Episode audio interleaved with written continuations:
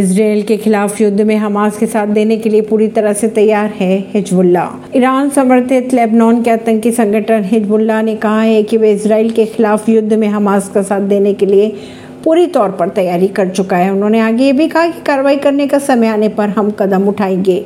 हाल ही में अगर इसराइल की बात करें तो इसराइल पर लेबनान की तरफ़ से मिसाइलें दागी गई थी, जिसके बाद इसराइल ने जवाबी कार्रवाई भी की थी। परवीन नई दिल्ली से।